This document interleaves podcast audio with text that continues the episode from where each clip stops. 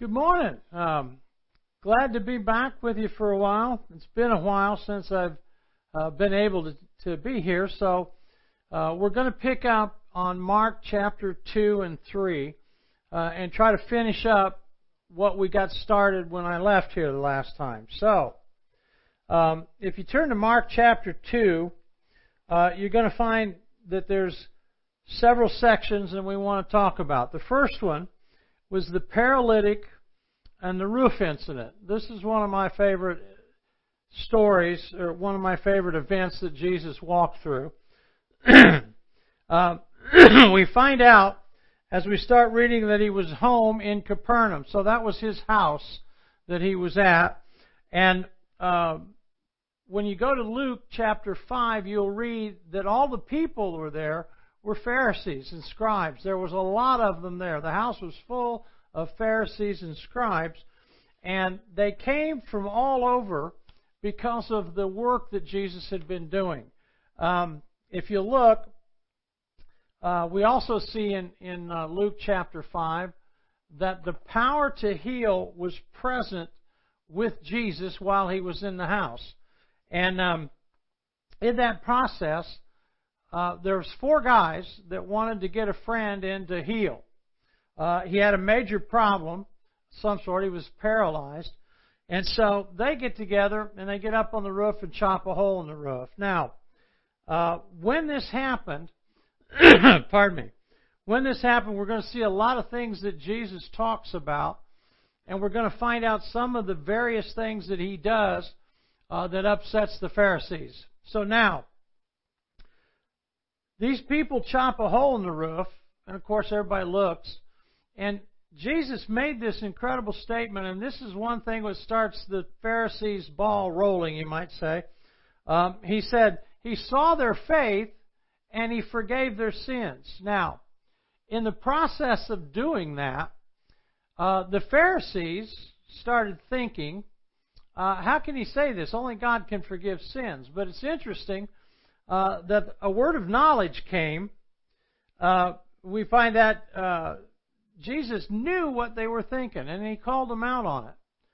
Great line. Which is easier to do? Say uh, your sins are forgiven, or you know, pick up your mat and walk. And clearly, it's easier to say your sins are forgiven. So Jesus calls them out, and he says, not only are your sins forgiven, but just so you'll know I have authority to do this, he healed the guy right there. Now, people were amazed, but what is it about this event that set the Pharisees off so much? One of the things you want to look at, Jesus begins changing the paradigm of how they view God. One of the more interesting things is here, if you think about it, Jesus just shows up and he's got all these people following him because he's doing these miracles. Now, in the process of doing the miracles, people don't know how he's doing this.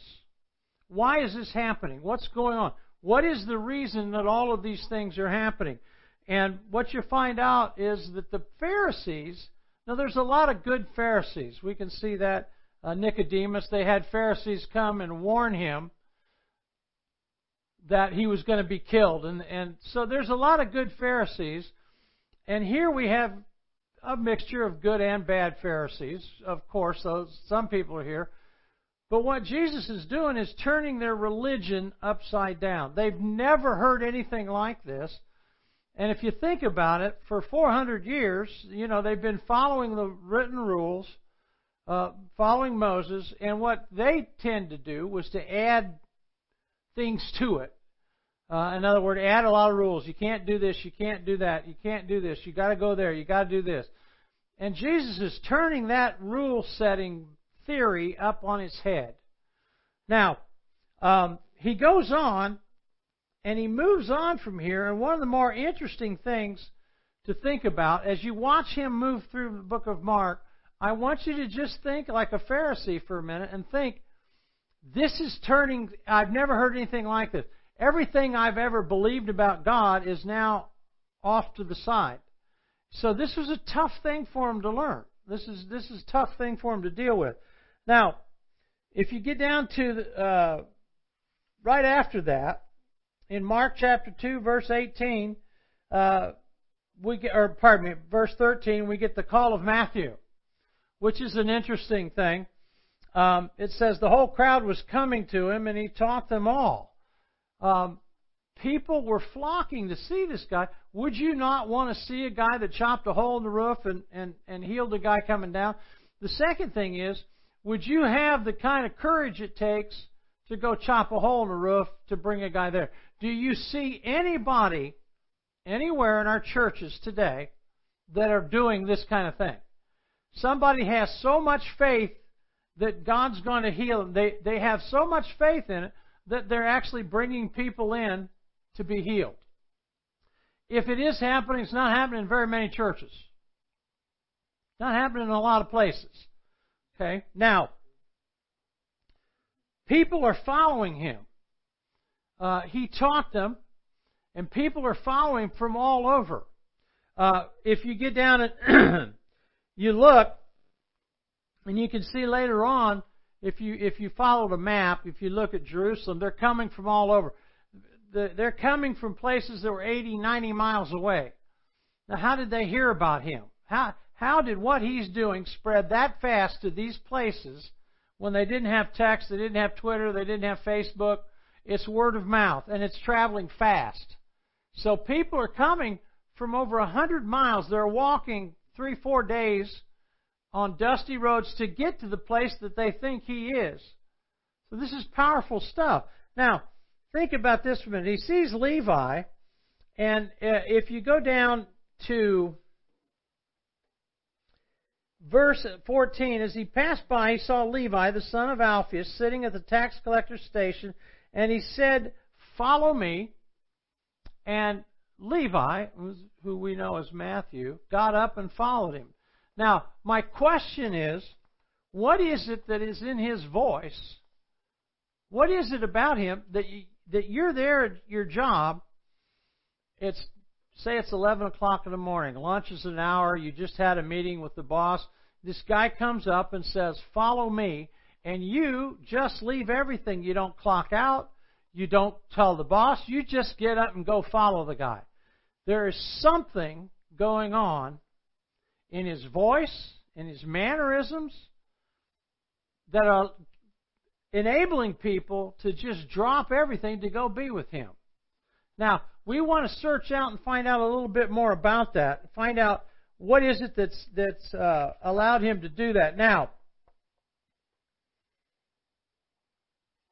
word gets out that Matthew has got Jesus coming over to dinner. He comes over to dinner. And when he gets there, there's all kinds of people there. There's prostitutes, probably drug addicts. There's there's tax collectors. There's just a lot of people there that you wouldn't see in church, that you, at least in their church. Now, um, the Pharisees get upset about it. Oh, doesn't your teacher know who these people are? And Jesus has a great line. He tells them, beyond a shadow of a doubt that it's the sick people that need a doctor. It's not the well people. So that gives me great courage because I go back and look at my past and I can tell you beyond a shadow of a doubt that I was sick. I was one of these people. And and when when I heard what Jesus was actually doing, not what religion said he would do, but what he was actually doing, uh, he changed my heart and that that made an incredible difference in my whole being. Um, one of the things that you'll find out here is that through all of these healings and these miracles, that God received glory. Now, uh, glory is a word we don't use in regular English all the time. So my question is, what does it mean? And I and I asked my pastor that, David Holt, and David gave me a, a description, a, a definition of glory that I've never forgotten. And he says, uh, to glorify God means to fully reveal God's character and likeness. So, what he was doing, what this man was doing, uh, revealed God's likeness and his character. Um, you can go to the book of John and find out Jesus said, If you've seen me, you've seen the Father. So if you want to know what God would do in any particular situation, go see what Jesus did. That's what God was doing. Okay? Now, he gets back to these people, uh, and, he's, and Matthew adds one thing to this story. He says, I desire mercy and not, not sacrifice. So, what does it mean I desire mercy and not sacrifice? Um, how do you exercise mercy to when you're dealing with people? And that's what Jesus did here. Uh, when all these all these street people, all the all the the the bad people that the Pharisees don't want anything to do with, they can't get into church. When they find out that Jesus loves them, uh, and they get in there, they find out that He's full of mercy. Uh, and we'll see that as we go through the book of Mark, many different places. But right here, just keep that in mind that he desires mercy and not sacrifice. Now, he goes on from there and they run into a question about fasting. Certainly not one of my strong suits. I don't fast. Uh, I need to, but I, I'm just be honest with you. I haven't fasted much in my life. But he goes on, and, he, and the Pharisees uh, are watching these guys, and he said, "Why don't your guys fast when the Pharisees are fasting? Why doesn't this happen? And um, Jesus comes up with something that addresses a lot of issues, but I think it takes time to absorb it. He says, um, in fact, let's go down and look at, uh, let's see, verse 24.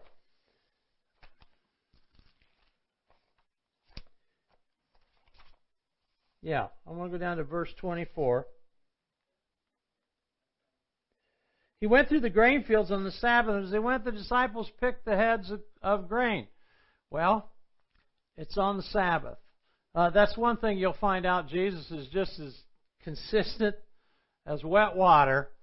Every time he does something, it's on the Sabbath. And so the Pharisees are always looking at it. It's not you can't work on the Sabbath. So like plucking grain in their eyes was work. Um, why are they doing on the Sabbath what's not lawful? Well, Jesus calls them out on that and talks about David and, and the priest Abiathar. And he says that this is what David did, and this is what my people are doing. Now, he goes through and he says the Sabbath was made for man and not man for the Sabbath. Again, he's turning the, the paradigm upside down. He's telling the, the Pharisees, in essence, the rules you have are not the right rules. Sabbath was made for man, not man for the Sabbath. And um, they don't like it. They don't like it at all. And we're going to see as we move into chapter 3, we're going to see that where he gets in trouble. Now, again, it's on the Sabbath where this happens. Now, that covers chapter 2. We've gone over this. And as he's leaving chapter 2, I want you to remember that what he's doing is trying to have a change paradigm. He's not doing the same thing that the Pharisees are. He's walking on a different path than they are. Now, if you go to chapter 3 and you look at chapter 3, again, he entered the synagogue and there was a man with a withered hand. Okay, and guess when this happened? Take a guess. You got seven choices. It was on the Sabbath. wasn't on Friday. wasn't on Monday. It was on the Sabbath.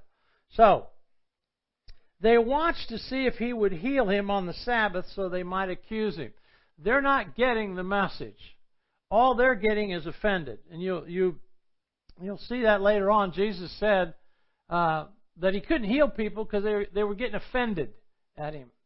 And in this case, um, they're offended because he's trying to heal a guy on the Sabbath. Now, when Jesus brings this up, when he starts talking to these people and he says they watched to see whether he would heal on the Sabbath, he calls the man out and says, Stand up. I want you to stand up. So he does. And Jesus asks him a question. It's a loaded question. Is it lawful to do good on the Sabbath or to do evil? Well, you would think the answer is simple, but Verse 5 When he looked around at them with anger, being grieved at their hardness of heart because they didn't answer him, they were silent. Now, how can you be silent on such an important question as this? I don't know why they were silent. Jesus says it was their hardness of heart. What is the hardness of heart? Uh, have you ever had to deal with the hardness of heart? Well, a hardness of heart comes when you set aside God's priorities and you begin pursuing your own, and you don't really care what happens to someone else. In this case, these people are not concerned about the withered hand. They are concerned about whether he breaks the rules on the Sabbath. That's what gets him in trouble. Now, at this point, he says they were grieved at their hardness of heart, and he called the man forward, Stretch forth your hand. He stretched it out, and the hand was restored just like the other one. Now, the Pharisees immediately went out and took up with counsel with the Herodians against him how to kill him. So, what is it that he's done that promotes them to want to kill him? This is something that you need to be aware of and you need to focus on. Doing what's right and teaching the gospel has consequences. And in this case, Jesus is crossing a line that the Pharisees do not want him to cross. They are telling him that they're going to kill him because he's basically trashing their religious rules. Now, what's Jesus' response to all of this? What what does he do and, and there's there's a, a lot of other things we could talk about, but what does he do in response to this type of treatment, this type of activity from the Pharisees? If you follow him through Mark, which we're going to do, you'll find out he just keeps doing the same thing that he's doing here. He says, I'm going to do what the Father tells me to do, not necessarily what you want me to do. And um, and as a result, people are are they're they're excited about it. A lot of people are amazed, but a lot of people are not happy with it. Now, have you ever been to a place? Have you ever seen uh, this type of, of meeting where people are getting healed? All kinds of miracles are happening. Um, I can tell you for sure. Uh, my wife and I, in the in the in the in the late 70s and early 80s, uh, were in Tulsa, Oklahoma. We went there, and I went, and we both we're at Oral Roberts University, and uh, we were working there. And um, we spent a lot of time with Kenneth Hagin's ministry because he was also in Tulsa. Uh, T.L. Osborn was also in Tulsa. And um, we watched, we would go to services, and you would see people get healed. You'd see the Holy Spirit launch out, and you'd see the Holy Spirit moving on people. And a lot of people got really offended because they said, "Well, this is not the, that's not God. God wouldn't God wouldn't do the things that these people are doing." And yet, you knew it was God. Uh, Oral Roberts at uh, Oral Roberts University, they have the prayer tower and their uh, little basketball arena is called the Mabee Center. And at that time, uh, we were there when um, there was a minister uh, from Texas. He's he's passed away, I think, in in the in the late 80s, early 90s, John Osteen. And there's 10,000 people in this stadium, in this basketball arena, and John Osteen starts talking, and he starts telling, but it's like the Holy Spirit just lit up what he was saying, and I saw 10,000 people just rolling in the aisles with laughter. It was the it was the most joyous time I've ever seen because no matter what Osteen did, it turned out as a joke, and it's turned out funny. And the whole and when you look around, you got ten thousand people that are just laughing beyond. Well, a lot of people say, well, that that can't. That's not the Holy Spirit. The Holy Spirit doesn't do that kind of things. Well, I beg to differ with you. We've sat there and we've watched and we've seen it in modern times. If you go back to back to the 50s, Oral Roberts in his tent tent meetings had this type of activity. Kathryn Kuhlman had same kind of meetings. Um, I know for a fact in Kathryn Kuhlman's case, uh, we would watch her on TV when I was a, when I was a boy. We'd watch her on TV, and I can still see her in that gown of hers, and she would throw her arms out, and she would just go like this, and something would happen someplace at somebody. Uh, she'd call out so and so over here, um, you know, you've got a broken leg, it's healed, and and we would see these types of healings. So this type of thing is happening. And the results of today are much the same as they were in Jesus' time. A lot of people followed them, a lot of people didn't like it. So, uh, as we go on from here, we'll see this uh, in the last part of this story. It's verse 11. Uh, when unclean spirits saw him, they fell down before him, crying out, You are the Son of God. Okay? When was the last time that you were in a service and you saw the power of God so powerful that demons were crying out? I can guarantee you, if you've got a hundred people in the service, uh, there's probably thirty of them that have got demons hanging around them and causing them problems. But they keep quiet because there's in some of these services there's not much happening. Now, have you ever seen that happen? I, I happen to be again my pastor David Holt and uh, myself and our associate pastor uh, went to Uganda for three years. And in Uganda, in the in the capital city of Kampala, uh, there's a church, the glorious Church of God of Christ, and that church held such powerful services that when we would go in, people demonic expressions were everywhere, and nobody thought anything about it. Somebody was in the back of the place when my David would be teaching, and there's like 1,200 people there. And in the back, over here on this one side, this woman in the middle just started screaming and jumping up and down. Now there's 1,200 people there. And when she started jumping up and down, uh, the the pastor that was driving us back and forth to the hotel um, was sitting in the front with us, and, and I watched as as they started screaming. People came and and helped her out of the place. And then later on, they brought her back in and she sat down.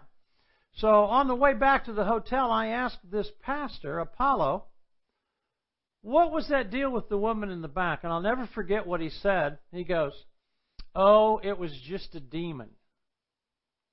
It was just a demon. No big deal.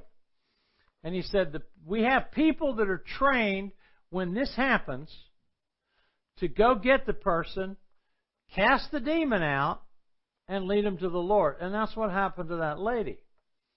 So, I want to suggest to you that in order for the church to be what we're supposed to be, we need to get back to where we're uh, comfortable, where we see these things happen, and we ask the Lord to come in and deliver people. Because if, if He doesn't deliver them, they don't get delivered. Okay? Now, There's another situation um, that you'll find here. If you go down to verse 7 in chapter 3, after the Herodians have said they're going to kill him, Jesus withdrew with his disciples to the sea, and a great crowd followed him from Galilee, Judea, Jerusalem, Idumea, beyond the Jordan, Tyre, Sidon. It was a great crowd. And when they heard what great things he did, they came to him. Now, by the way, I'm using the uh, modern English version of the Bible. That's one of my favorite translations. Between it and the North, uh, New American Standard Bible, there's about the best two translations that I use. And and here in the uh, in the MEV says that these people followed him because they saw what they heard what great things he did. Now the question becomes this: these people, just think about this. These people were coming from all over, 80, 90, 100 miles away. If you see where he's teaching, you can see up here in Tyre and Sidon. You can see down here in Idumea. You can see over here in the Decapolis. You can see in Judah. These people are coming from all over. How did the word get out that fast? I just ask you to think about that and think in terms of is God actually, do I actually see God doing these things in our churches now? Are we reaching out and we seeing uh, demonic behavior? Are we seeing people being delivered? Um, that's what Jesus did. Uh, Neil Anderson, in, in his book, The Bondage Breaker, uh, talks about one of the problems that the church has in the United States is uh, most of the time we're only using one third of the gospel. And that's we teach salvation. We teach salvation. We teach salvation. Got to get saved. Well, getting saved is certainly important, but there's other things that Jesus did. Uh, he told them, "Go lay hands on the sick, and they'll recover." Uh, he said that they'll speak with new tongues. He told them the things that they were required to do, and they went out and did them.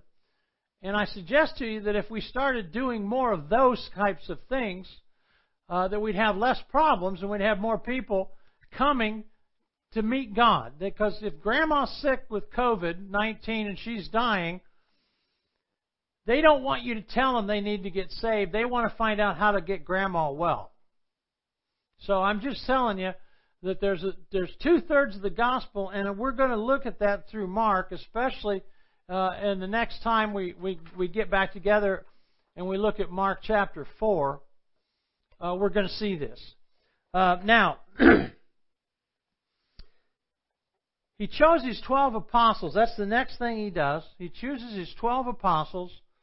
And you find out he goes up on the mountain and he prays and he comes back and he chooses his 12 apostles. Um, you'll find out that when Jesus goes and prays, he hears from the Holy Spirit, he hears from God. What's the next plan? What's the plan for that? Well, I want you to choose these 12 guys. So he comes down and chooses these 12 guys. And it's interesting that one of the 12 was Judas. Um, so, Jesus picked the ones that the Lord told him to pick, and in doing that, um, he had his people around him that he's going to begin to teach how to, to uh, minister in the world. Now, the last part of uh, the, the, the the last part that we want to talk about here um, is Jesus and, and uh, Beelzebub, Beelzebub, however you want to pronounce it, uh, the Lord of the Flies. Um, Jesus comes together, and his family says basically uh, he's gone off his rocker, he's nuts, and um, other people come to him, and down in verse 20, they entered a house, the crowd came, his family heard of it, and they said he's beside himself. He's possessed by Beelzebub, the ruler of the demons, and he casts out demons. Now, the Pharisees accuse him of casting out demons by because Satan. Satan's casting out Satan, and Jesus tells them how ludicrous that is because uh, why would Satan cast his own people out? He wouldn't. And he's telling them, uh, I say to you, he goes on and he, he brings up the blasphemy of the Holy Spirit. And he tells them that that sin will not be forgiven, but all the other sins will. And it's interesting. I don't think I've met a new Christian that doesn't think he's committed the blasphemy of the Holy Spirit at some point in time. What Jesus is talking about is these people were assigning the, the things that God was doing, the things that the Holy Spirit was doing, they're assigning that to, to Satan. And Jesus said, don't do that. That's a, that's a, that, you're walking in an area that you don't want to walk in when that happens. Now, the last part of chapter 3, he's talking about his mothers and brothers. And he said, the people that follow God and, and do what God says to do, that's when they follow. Those are my people. Those are the people those are my family, those that follow Jesus. Now, so much for chapter 2 and 3. When we get together next, we'll talk we'll begin to to move into the most important chapter in the book of Mark in my opinion. One of the most important in the Bible is chapter 4. Uh, the parable of the sower. So I thank you for your time. Have a great weekend and look to see you again. Abraham and led them through the wilderness into the promised land.